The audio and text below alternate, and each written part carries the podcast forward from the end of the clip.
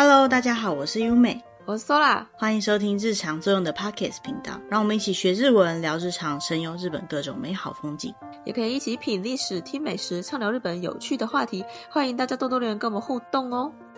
那今天这集呢，我们又想要聊到关于日本旅游的事情了。哎，Sola，你还记得你总共去过几次日本吗？没有仔细算，大概至少十几次吧。那你通常都会选择去比较有名的景点，还是比较偏门的景点？如果是第一次去的，不知道为什么还是会想要去那种非常老套的景点呢？对啊，毕竟你如果去日本玩，然后别人问说：“哎，你有没有去过哪里哪里哪里？好像都很有名的地方。”然后就说：“呃，我都没有去过。”哎，好像有点逊，对不对？就是也不是说有点逊了，反正你去那边，你就是要去最经典的观光景点呢。对啦，那些经典的地方还是都会去。偏门的话，可能就是经典的地方跑完以后才会选择偏门的地方。但是我认识朋友，他就只喜欢走偏门的景点，只要是有名，大家都会去拍照的那种景点，他就不去。每个人喜好不同，对啊。那我们今天呢，就来讲一下关于那些人气的景点、偏门的景点、老套的景点、老套的景点、老套到不行的景点，一讲出来大家都知道那一种。对对对，下次有机会再介绍偏门的景点。今天就讲那些老套的景点。那为什么要把老套的景点再拿出来讲呢？是因为那些老套的景点，说不定有很多人去了就是看热闹，从来没有看过门道的，对不对？人家说内行看门道，外行看热闹嘛。那大家都是去当观光客，所以就是去耶拍个照，然后就没有了。如果有机会可以知道一些关于这个观光景点的知识，可能会更有趣一点。今天这一集啊，我们最主要就是想要来介绍一些有名的人气的。你如果去过日本，你大概应该会去过的地方。如果真的没去过也没有关系啊，好，但你大概可能应该会去过的地方。那它有一些算是冷知识，或者一些别人不知道的事情。那当然要去了解一个地方，最明显的就是去了解它的历史啊，了解它的渊源啊。那这个当然是一个很标准的做功课的方式。但是我们我们今天这一集最主要的目的呢，是要介绍一些你可能去找功课的时候也不会有人告诉你的一些比较奇怪的一些小知识。今天没有那么认真，对，比较好玩的分析方式。那我们分了三个地点，嗯、东京地区的前三名。大阪地区的前三名跟北海道地区的前三名，大概就是国人旅游非常常去的地方。对于日本人来讲，他们自己也会认为啊，那个地方很有名。但这个前三名呢，不代表是什么观光人数最多啊，或什么，就纯粹就是我们在某些网站上面有看到的，哎，大概前三名会被拿出来介绍的一些有名的景点。你也可以把它想成是，如果接下来台湾开放观光旅游，你太久没去日本，你忘记怎么自助行，你如果跟团的话，八成就会被带去这些地方，哈。八成吗？不是九成九吗？九成九肯定会去这些地方。嗯、那今天讲到东京好了，讲到东京，说你会想到哪些地方吗？嗯，很多哎、欸，比如说现在比较有名的是什么晴空塔之类的啊，嗯，东京铁塔啊，嗯，明治神宫啊，哦。东京铁塔的话就有点落伍了，大家现在都讲晴空塔。那明治神宫的话，有些人可能会觉得说，呃，这个是拜别人的祖先，关我什么事？哈，就不会喜欢去拜。对我来讲，印象比较深刻，像在日剧里面都会出现的，比如什么上野动物园啊，哦，我觉得东京车站本身就是一个景点了。时代公园啊，有没有？那些都是我觉得还算是蛮有名的景点。但是我觉得作为旅行团被带去的话，它至少就是要有一个可以拍照的地方。如果真的把你带去东京车站，或是带去元素之类的地方，你可能放下去之后人就都散开了。像刚刚讲元素什么竹下通、表参道有没有？就是明治神宫那一带啦。大家通常到了那个车站下去之后，会往表参道、哈竹下通那个方向逛，比较少人会回头去逛。明治神宫，在我认识的朋友里面，好，那我们今天找出来的前三名呢？首先，东京的第一名是浅草寺的雷门。也是一讲出来，讲第一个字，大家都可以猜到了。对，浅草寺是一个寺，前面的那个门叫雷门。嗯、那它最有名的呢，到底是那个寺还是那个门？其实就有点微妙了。大部分的人都会在那个门前面拍照，有些人甚至就没有走到寺里面去了。那浅草寺呢，它前面这条通道，这条参道叫做重见室通。去过那个地方的人，大概就可以有印象，它就是日本的观光地区的那种商店街。也就是两边摊贩啦，对，你会看到很多的小摊贩卖各种的钥匙圈，是一些小吃，对，然后小吃，像那边最有名的小吃就是雷门形状的类似鸡蛋糕这样子的东西。那如果你有机会可以逛到这个重建四通的小街道里面，听说那边会有一些老店卖什么呢？卖和果子之类的那种日本比较传统的东西。嗯、到了晚上，浅草附近的街道不是刚刚讲重建四通，那附近的街道也会有很多居酒屋什么的，那也是蛮有趣的。嗯、不过基本上我们作为观光客，今天就是假装我们。们是旅行团的身份的话，不太有机会晚上。对对对，我们现在只能团进团出嘛，所以我们用团体来想象的话，我们不太有机会在晚上去逛，也不太有机会去逛那些小巷。所以这个行程大概就是你在门口或是附近，你下车之后，大概在雷门前面会有一张团体合照。那团体合照完以后，你就开始往里面走，走到底。对对，就是浅草寺的寺庙，好，那去拜拜完，然后再走出来，差不多就要集合了。路上可以买一些小土产啊，然后一些纪念品。大概就这样的行程，所以要怎么在这段行程当中加深我们的记忆呢？我们就来想一下，第一个会看到的这个雷门好了。虽然，你知道雷门叫做什么吗？哎，这样问的问很奇怪，就是雷门就叫雷门嘛，对不对？这样讲，它不就叫雷门吗？对，雷门之所以叫雷门，是因为那里有一个红色的很大的灯笼，灯笼上面写着“雷门”两个字。但你知道，雷门其实它有个正式的名称，它不叫雷门。雷门不是他本名哦。对，雷门不是他本名，雷门比较像他的绰号。写在门牌上面的那一种，其实雷门正确的名字呢，注意听好哦，它叫做风雷神门。日文发音被缩减了。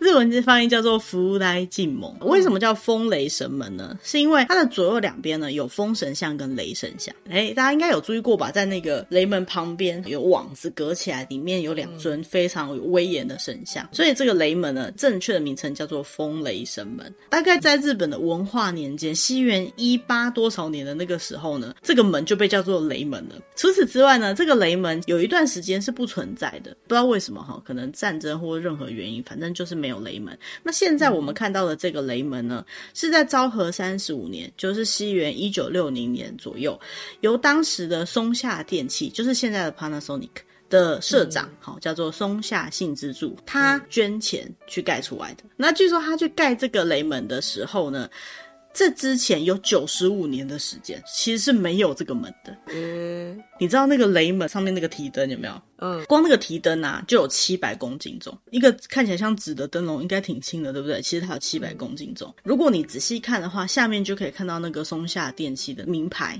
然后那个灯本身就有三点九公尺高，宽也有三点三公尺这么宽。一个蛮大的地标啦。那下次有机会，嗯、如果我再被旅行团带到雷门那边，就不要眼神死，也不要急着进去买人心烧，欣赏一下雷门，然后顺便呢看一下左右两边的风神跟雷神像。嗯、那再来东京的第二名。是一个很好想象的地方。我们在整理这篇文章的时候啊，我跟 Sola 是用互相猜看看的方式。Sola 问我的时候，我觉得啊，第二名应该就是东京铁塔吧。但没想到，现在东京铁塔的地位已经完全被另外一个塔超越了，对，超越了。不管是高度还是名气，都被超越了。这个就是现在的 Tokyo Sky Tree，就是晴空塔。嗯，那东京晴空塔呢，作为日本东京的新地标，它其实有一些让人觉得有点意外的事情。首先，东京晴空塔的高度，这应该是蛮有名，大家都知道，算送分题了吧？它的高度是六百三十四公尺。嗯，这个高度呢，算是当时世界第一的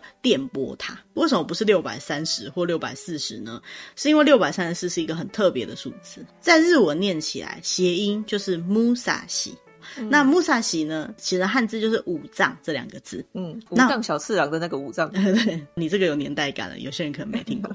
那五藏这个字呢，是日本某一个旧的国名。日本可能有很多过去的称呼方式，什么大和啊，各式的方式嘛。那五藏是其中一个称呼的方式。再更细分一点的话，当时在东京、埼玉、神奈川那个地方加起来呢，就是五藏这个国。日本以前还没有完全统一的时候，它其实里面有很多各个国，你可以把它想成各个地方这样的感觉。那这一代呢，就叫做武藏，所以它用 Musashi 哈六百三十四这个数字呢是非常有意义的。那为什么要盖到六百三十四呢？当初计划要盖的时候，他只打算盖六百一十点六公尺而已，就是它的设计图是这样画的。当时他们在盖这个的时候呢，中国也有一个叫广州塔，它要盖六百零九点六公尺。的确啦，六百一十点六跟六百零九点六就是一个有点恶意的竞争，差了一公尺高度的那个感觉。因为它本身是一个电波塔，所以它还是要有功能性的设计。所以在各方面考量以后，它没有把它盖到无敌高，盖到什么七八百公尺以上，它就是盖了一个六三四这样的数字。既是当时世界第一高的塔，那也有一个对日本人来讲是别具意义的数字。嗯。那除此之外，有没有人知道东京晴空塔它的造价有多高？很难猜吧？东京晴空塔它的造价呢，其实是六百五十亿元日币吧？日币六百五十亿。嗯，那到底这个六百五十亿是贵还是便宜？全世界最高的建筑物在杜拜嘛？那个哈利法塔，对对，那个哈利法塔，它的造价是一千四百亿日币。我们都以日币来计价会比较方便，所以跟它比起来，六百五十亿算是等级，对对，算是不高啦哈。因为它的建筑物的目的性啊，还有它内容物当然都不太一样，所以就有点难判断。嗯、那比如像我们现在在讲那个什么战斗机，有没有那种 F 三五之类的战斗机？那个一台大概是一百二十一亿。然后如果你要盖一艘豪华客船，现在世界最大的豪华客船的造价大概是一千两百五十五亿。我已经没什么概念了。NASA 的太空船的话，大概是两千一百六十亿。这样讲起来的话。嗯，那这样 Skytree 应该是还蛮便宜的哈，这个六百五十亿，有点便宜 这样的感觉。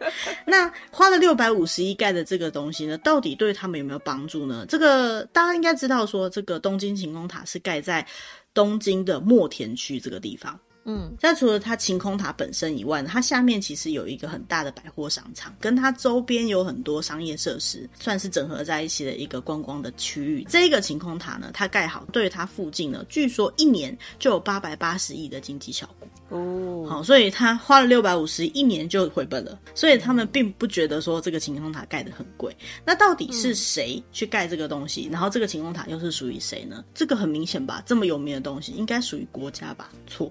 不然就是东京，那应该属于东京政府吧？错，好，都不是。事实上，这个晴空塔它是私人的。你学说之前，你开始讲说它是属于民营的公司的啦。不知道大家有没有听过，日本有一间铁道公司叫做东武铁道。东武这个集团里面呢，有一间公司就叫做东武 Tower Skytree，东武塔 Skytree 这样的一间公司。那这间公司呢，就是 Skytree 的拥有者。嗯。所以是东吴集团旗下的东西，没错，它算是民间企业的所有物。不过刚刚有讲是说，它其实是一个电波塔嘛，就是说它是有放送电波的这样的功能，广播或是各种其他讯号的这个推送。他们去使用那边的设施都是花钱跟他借的，他算是跟人家租那边的设备来用的这样，所以这还是那间公司的资产，所以它还是电波塔没错。那它也的确除了那些商业设施，商业设施可能就是东武他们自己的盈利范围了。下次呢，就看到那一根晴空塔，逛街看到很多人的时候，你心里面就可以有概念哦，它有六百三十四公尺这么高，它的造价一年就回本，而且呢，不是东京政府的，所以这里人越多，就代表东武集团赚越多。当然，它周边带来的效益不一定是都是东武的啦，包含那边原本有一点像是东京里面不太热闹的一区，比较淳朴一点，比较淳朴，也不能说乡下，东京里面可能不讲讲乡下，比较没有那么繁华，没有那么高级的地段。嗯、而且这个 Skytree 其实跟我们刚刚讲的浅草寺相对距离来讲是蛮近的，哦，很近。对对对，所以有机会可以两个点一起去玩。那第三个点。嗯东京的第三个人气的地方呢，它是一个范围皇居的周围。好，皇居大家应该知道，就是日本天皇跟他的家人们住的地方嘛。皇居的周围包含什么呢？比如说像皇居跟他的皇宫外院，然后日本武道馆，还有一个很有名的地方，如果你是去日本自助旅行，有去东京，应该都会去的地方，叫做东京车站。嗯，所以他们第三个有名的观光景点就东京车站。应该讲说皇居周围啦，但是对于外国人来讲，皇居可能没有什么太具体的印象，但讲到东京车站，就会觉得哦很有名，都知道，我一听就知道。对对对。那讲到东京车站有什么冷门的知识呢？其实蛮多的啦，包含它的建筑物啊什么的，有很多的地方可以看。但是我们要讲的是冷门的知识。首先第一个，你知道东京车站的站长不只有一个人吗？应该这样讲，他要追溯到以前在日本 JR 铁路是以前是国家经营的，后来呢，他这个国营企业就开始转成民营化之后呢，JR 这间公司就有点太大间了，所以他们就把它分成不同间。比如像我们比较常知道 JR。JR 东日本，还有 JR 西日本之类的。那所以对于东京车站来讲，是一个蛮大的站，所以它有不同的路线经过。它同时经过的路线呢，其中一条线就是 JR 东日本的范围，另外一个呢是东海道新干线。那它所属的公司呢是 JR 东海这间公司。也因为这样子的关系，它是两间公司，所以对于这个站来讲，它就有两个站长。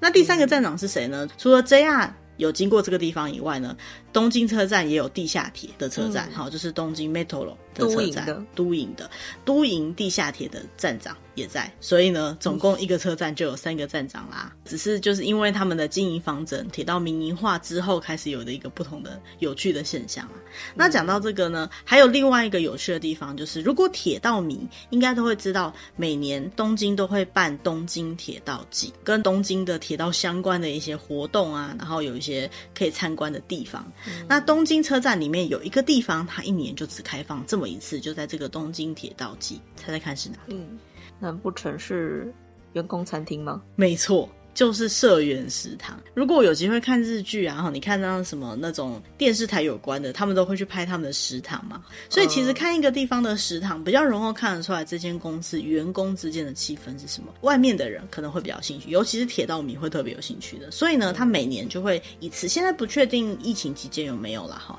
但是以前在没有疫情的时候呢，这个东京铁道季的时候，就会特别开放他们的社员食堂给外面的人来参观，当然也可以在那边吃，还会有一些限定的料理哦。好，那第三个冷知识就真的很冷了。除了在东京以外，还有其他地方也有一个车站叫东京，它在罗马尼亚。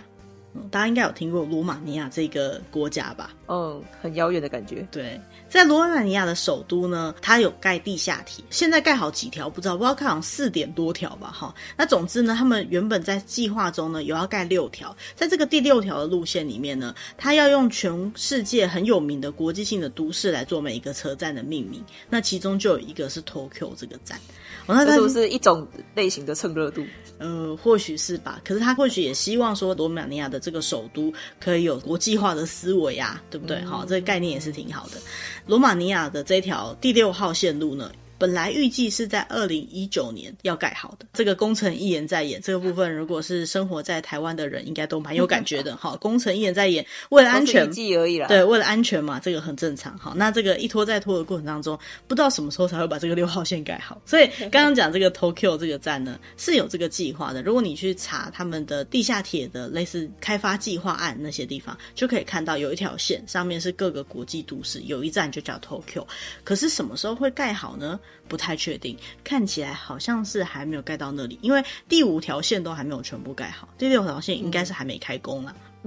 好，那讲完东京之后呢，我们接下来就换一个城市，我们换到大阪。嗯，大阪也是去日本旅游，除了东京以外第二个有名的地方吧。好，那讲到大阪，说到有没有对大阪哪一个旅游地点有特别的印象？我们上次还刚聊到大阪这个地方，上次讲最多的应该就大阪城了吧？对，讲了很久的大阪城，关于大阪城的事情。嗯、那除了大阪城以外，说到你有去过大阪的其他什么地方，你有印象的吗？大阪车站，大阪车站就是梅田站的附近。其实大阪车站是梅田站的这件事情，我，对，刚去的时候也蛮不习惯。东京就是东京嘛，札幌就是札幌啊，然后名古屋就是名古屋，大阪是梅田，大家都说是梅田站。对，那除此之外，大阪还有一些很有名的景点，比如说像是上次有讲到的万博公园啊，海游馆很漂亮的一个水族馆。那除此之外，像是大阪有一个巨蛋叫金瓷巨蛋。那些都很有名，不过要讲最有名的，嗯、应该还是道顿堀吧。逛街的地方，对，逛街的地方。道顿堀的字我念作道顿堀，我们都念它绝，但事实上应该念哭，道顿窟。嗯、那因为大家道顿哭念起来好难听的感觉，就因为是哭这个音，就觉得有点怪怪的哦，就不不习惯怎么念，所以我们还是本集还是念作道顿堀啦。那如果你很坚持他念道顿哭的话，哭好像才是正确的读音。那我们就来讲讲这个道顿堀的冷门知识。好，在讲冷门知识以前，嗯、道顿堀的既定印象是什么？应该就是那一条可以有船经过的道顿堀川嘛。然后有一间很大间的卖螃蟹的店，上面有一只很大只的螃蟹嘛。还有一个一直在跑的人。对，还有一个海报上面有一个人跑向终点，好像很开心，但是他其实一直都没有到的感觉嘛。嗯、再来就是里面有很多美食哈，最有名的应该就是章鱼烧、嗯、大阪烧，就是日本的 Okonomiyaki。在那边还有小型的居酒屋、拉面店，哈、嗯，反正就是一个观光客很多，我想日本人也不少的一个地方。嗯、那道顿觉为什么要叫道顿觉呢？大家不知道有没有想过，道顿觉的这个道顿呢是人的名字，他是一个在大概战国时代到江户时代初期的一个商人，他叫做安井道顿。不过他的名字有很多的说法啦，哈，因为以前人可能就会有一个本名，有一个别名，有个通称之类的。安井道顿是他其中一个名字。那他为什么要去挖这条河川呢？最主要就是他是一个商人。道顿堀川呢，它本身是一条二点七公里长的河川。其实这条河川呢，它不是原本就有的河川，它是一条人工挖出来的河川。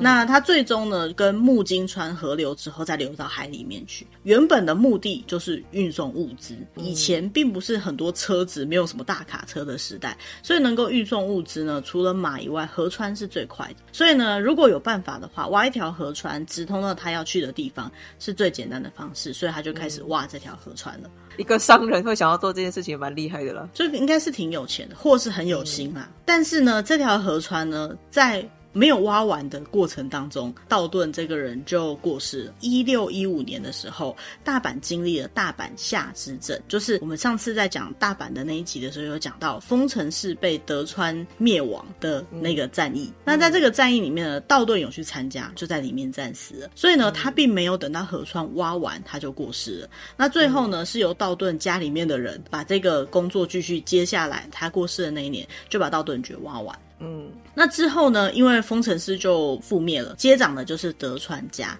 那当时呢，接掌了大阪城城主叫做松平忠明，他其实还蛮感念道顿，他挖了这条河川，可以想象他带来不少商业价值啊。所以呢，他就把这条河川呢以他的名字来命名，就命名成为道顿崛哈，或者是道顿窟。这个河川的名字呢，它除了在纪念做这件事情的人以外呢，还有一点就是其实是不同阵营的人，道顿他是丰臣那一边的人，为这个河川命名的大阪城主呢是德川家系那边的人，所以呢，在这条河川上面呢是没有分敌我的，大家一起为了这个城市的繁荣进步做出来的努力，也可以说是在这一个川的名字还有这个地方的发展上面做了一个见证。好，那除了道顿堀以外，去大阪的人应该旅行团九成九吧都会带去大阪城。对吧？好，应该是都会去。Oh. 就算真的不想进大阪城，也会去那个大阪城公园嘛。哈，就在附近，然后就是游览车待在那边，然后你可以决定你要进城还是不进城。那讲到大阪城呢，它也有一些冷知识啦。比如说，现在大阪城不是以前的大阪城。哎、欸，这个上次在讲大阪的时候有讲过哈，因为大阪曾经经历过好几次的战役，所以呢都被烧毁。现在看到这个大阪城呢，其实是第三代了。那它的第一代呢，就是之前讲的丰臣秀吉盖的。第一代的大阪城呢，在一六一五年刚刚讲那个大阪夏之阵的时候呢，就被德川家康那一派的人灭亡了。那原本初代的大阪城呢，据说就被埋在地底里，然后呢再重新盖了一个新的德川式的大阪城。那之后呢，在一六六五年，也就是之后的大概五十年后呢，听说有一次打了一个雷，第二代的大阪城的最上面的那个天守，就是他们主建筑的那个地方，天守阁的部分呢，也被烧掉了。所以呢，现在的这个大阪城呢，是第三代，以第一代的天守阁，丰臣秀吉盖的那个大阪城为蓝图去重新复原的。那才会里面有电梯又有冷气，这个当然是后面再盖的啦。哈，我是说外观或它现在整体的结构，或者是天守阁那个主建筑。嗯，那讲到大阪城呢，这个还不算是冷知识。我要讲一个非常有趣的冷知识，就是我在看这一篇的时候，我都要笑出来了。首先呢，大家知不知道大阪城其实是一个非常难攻的城？它一开始的设计呢，就是要把它设计到很难攻。除了它旁边有很宽很宽的护城河以外，它里面的很多构造。就算被围攻，他也不太容易被打下来。那这么一个难攻的大阪城呢，德川家康他是怎么样把它攻陷的呢？据说呢，他做了三阶段的攻击战略。第一阶段呢，他就是派了很多的军队把大阪城全部围起来，开始对里面不断的放箭啊，放很多精锐的炮弹啊，反正就是狂打。嗯、这一个阶段呢，在历史上就是所谓的大阪冬之阵，冬天的战役。嗯那之后打打打打到大概春天左右，因为一直打，然后打不下来，他们的军粮也可能会不够嘛，所以呢，他在这个时候就提出了谈和讲和。既然讲和，那两边就开始谈了嘛。那其实德川家康跟丰臣秀吉不是说不认识，他们最一开始还曾经是算是同一个派系，后来才走向不同的路的。所以讲和之后呢，维系了一小段时间的和平。那后来呢，在这个讲和过程当中呢，有一些瑕疵，在后来夏天到了之后，德川家康就再一次的。进攻了大阪城，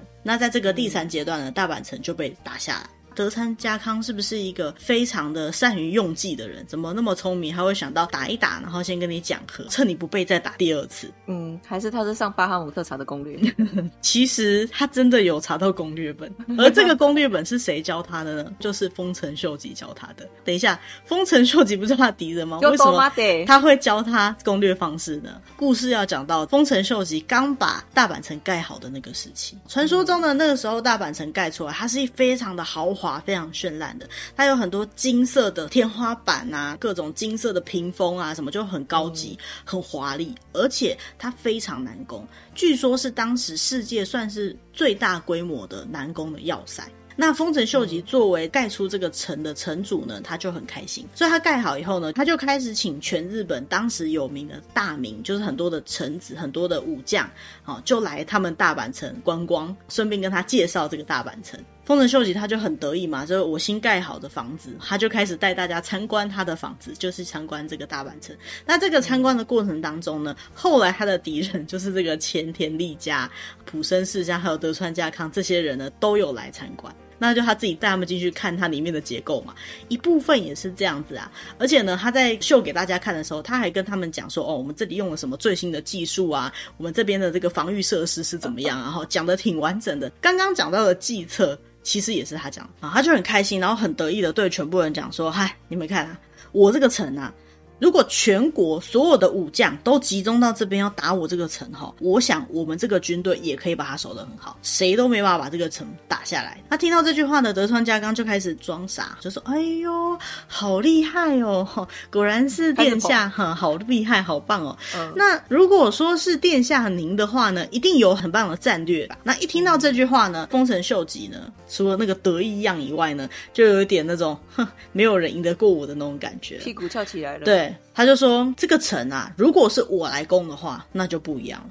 这样的城，我一瞬间就可以把它打下来。”啊，听到这句话以后，德川家康就继续捧他，就说：“哦，这样子哦，要把它打下来，我还真的没有想过要怎么打，哎，怎么想都觉得应该打不下来啊。”然后丰臣秀吉就越听越爽，他就边笑边说：“啊。”这个啊，要讲到攻击这个城呢，首先你就要先跟这个城呢有一个和睦的条款，你就有机会可以在下一次在攻打这个城的时候呢，去破坏它的城壁。然后呢，如果你有机会破坏到它的外墙的话呢，你这个本丸它就几乎没有任何的防御措施啊。先讲这个本丸就是指它那个主建筑了。好，就是它最中间这个天守的部分。所以呢，只要能够先进行合议，然后再一次反攻的话，马上这个城就会被打下来。然后德川家康就默默的记了笔记，后来就用同样真的就这一套方法，丰臣秀吉直传给他的方法，就把他打下来了。是一个传闻，但是好像是真的，蛮符合丰臣秀吉这个人的人物形象。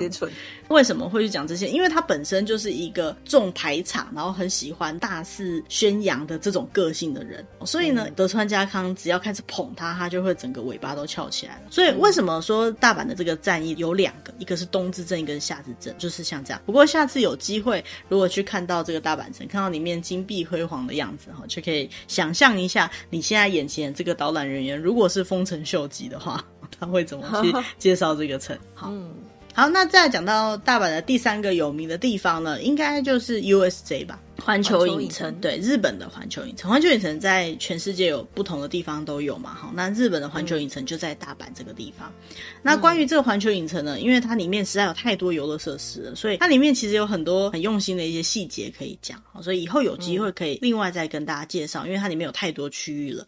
那它讲到这个地方的冷门知识呢，说让你知道它门口的那颗球有没有会转的球？环环球影业的片头的那颗球。对对对，然后大家去都会跟他拍照，跟我们最一开始讲一个。雷门的意思差不多。那一颗球，你知道它转一圈要转多久吗？也就是说，你如果没有拍到嘛，那个字已经转走了，然后你要等它再转回来的话，嗯、你只要等一分钟就可以了，因为它转一圈是六十秒，刚、哦、好一分钟。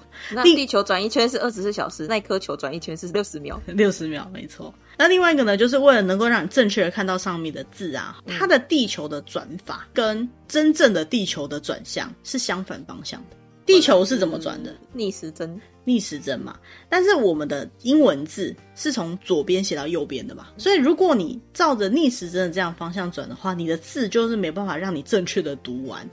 所以呢，他要尾巴开始读，对，所以他要反过来转，他才能让你顺着读完那个字。那以后有机会，或许可以介绍里面还有很多很特别的设计，比如说，它会让你觉得这个里面非常的大，它中间有一个湖，它这个湖上面是故意不做任何的桥让你通到对面的。如果你没有算好时间，你要从最深的地方跑出来，你会觉得超级无敌远的，会让你觉得大阪环球影城非常的大。这就是一个利用人的心理的一些小地方。其实不管是环球影城，还是东京迪士尼，或者是其他一些有名的大型的游乐园，都有利用到这个人的心理。因为毕竟那整个里面的环境都是架构出来，让你可以在里面感觉到很快乐的环境。所以它其实有很多巧思在里面的。以后有机会再跟大家介绍。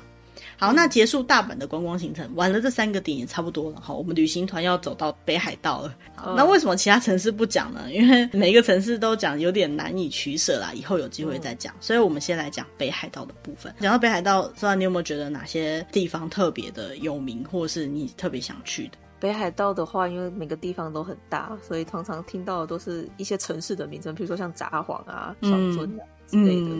札幌啊，小樽啊，函馆啊，对不对？那我们今天呢找到的资料里面，第一名的地点就是刚刚讲到的小樽。那小樽最有名的应该是小樽运河啦，那附近。那如果就算要去运河，你也是坐电车就可以到了。那小樽离札幌并没有太远，坐电车呢，它可能只要一个小时内就可以到了。在北海道，这算是非常近的一个范围。好，那小樽车站的一个冷门知识呢，就是它的姐妹站在东京。是东京的上野站，哦，他在一九八九年跟他结为姐妹站。那为什么要结为姐妹站呢？嗯、是因为他们挺像的，历史改变的渊源，还有车站的这个样式都长得挺像的。他们就决定要互为姐妹站。那作为姐妹站的信物呢，上野站就送来了一个很大只的熊猫的娃娃。为什么是熊猫？因为上野那边有一个上野动物园，他们最有名的就是中国送他们那个熊猫。好，所以这个熊猫算是上野站送他们的礼物。那这只很大只的熊猫呢，据说呢就展示在小樽站的站长室里面，以前的站长室啊。那这个站长室呢，如果说小樽有什么活动的话，它就会开放给游客参观。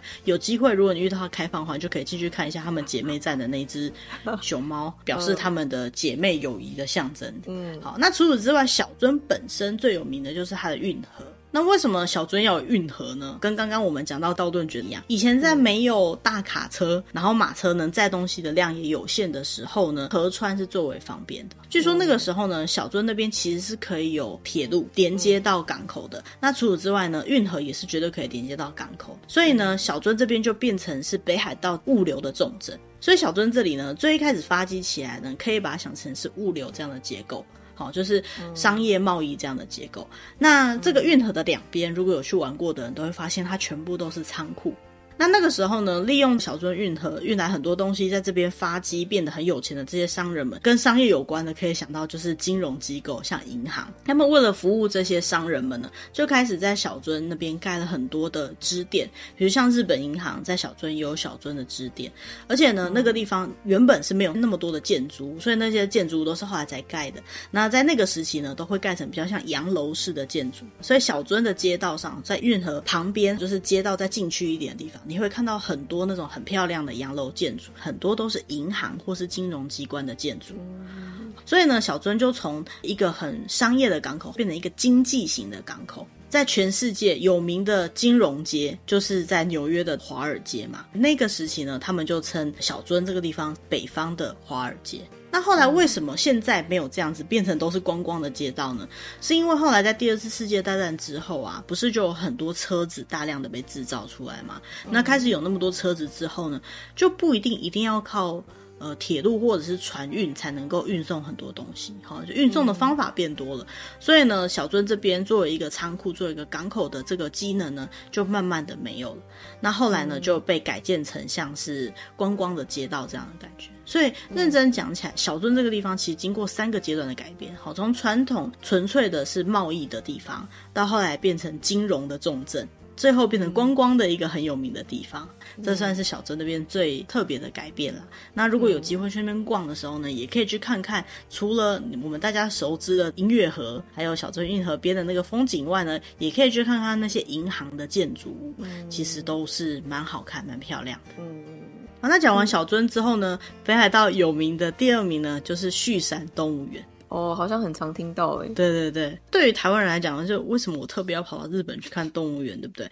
不要这样想哦。如果你真的有机会去旭山动物园的话，就算你是动物园没什么特别兴趣的，也会有一些你觉得很有趣的点。旭山动物园正确的名称叫做旭川市旭山动物园，所以我每次在讲这动物园，我都叫它旭川动物园，但事实上它叫旭山动物园。它是全日本最北边的一个动物园，开园的时间很久，它在一九六七年就已经开园了。其实已经有点老了的动物园。为什么会让大家都觉得印象很深刻、很有名呢？最主要的是它的设计，他们最坚持想要让大家看到的就是动物它最原本的生活样貌。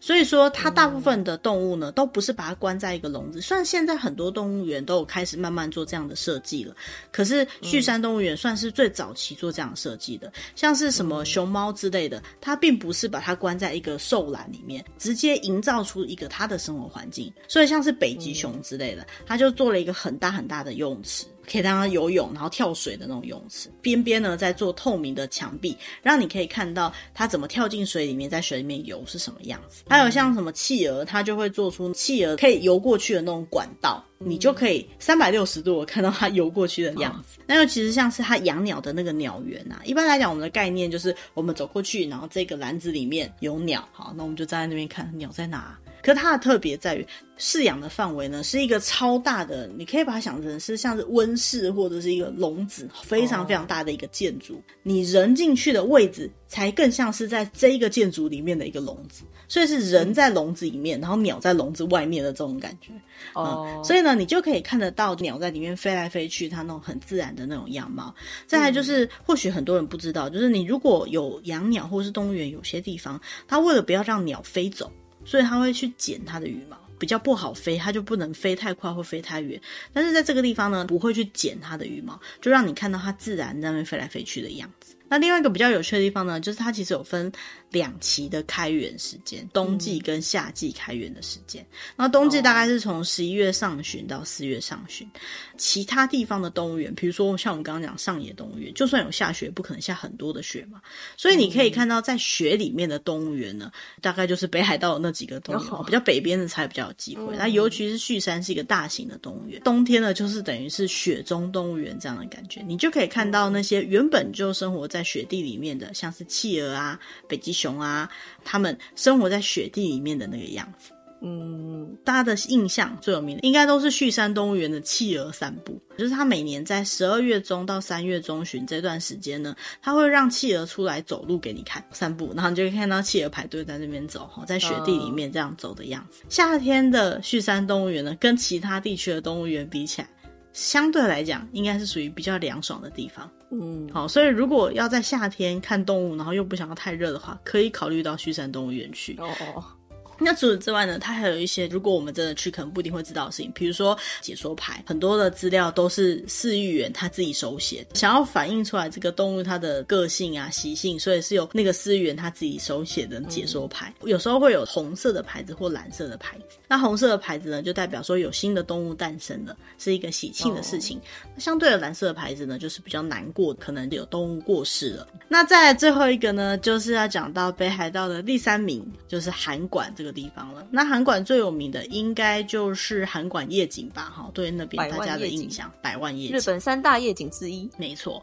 那这个三大夜景之一呢，不知道有没有人知道，这个韩馆山啊，原本它是一个军事要塞。那所以你去那边啊，如果你不是晚上去看夜景的话，或许你还有机会可以找到一些军事设施的遗迹。那韩广还有一个蛮有名的，叫做五棱郭哦。如果有去那边玩过的，你大概都知道五棱郭。嗯，长得像星星形状的一个堡垒吧。嗯，五棱郭呢，它原本就是一个防御型的阵地啦。其实除了五棱郭以外，还有四棱郭。刚刚讲那个像是星星形状的，那这个的话就是四边形的。所以因为星星形状的觉得还蛮酷的，太有名了，就觉得很厉害。那四边形好像就没有觉得它很特别，所以大家都不知道。但事实上，五棱郭以外还有四棱郭这个东西的存在。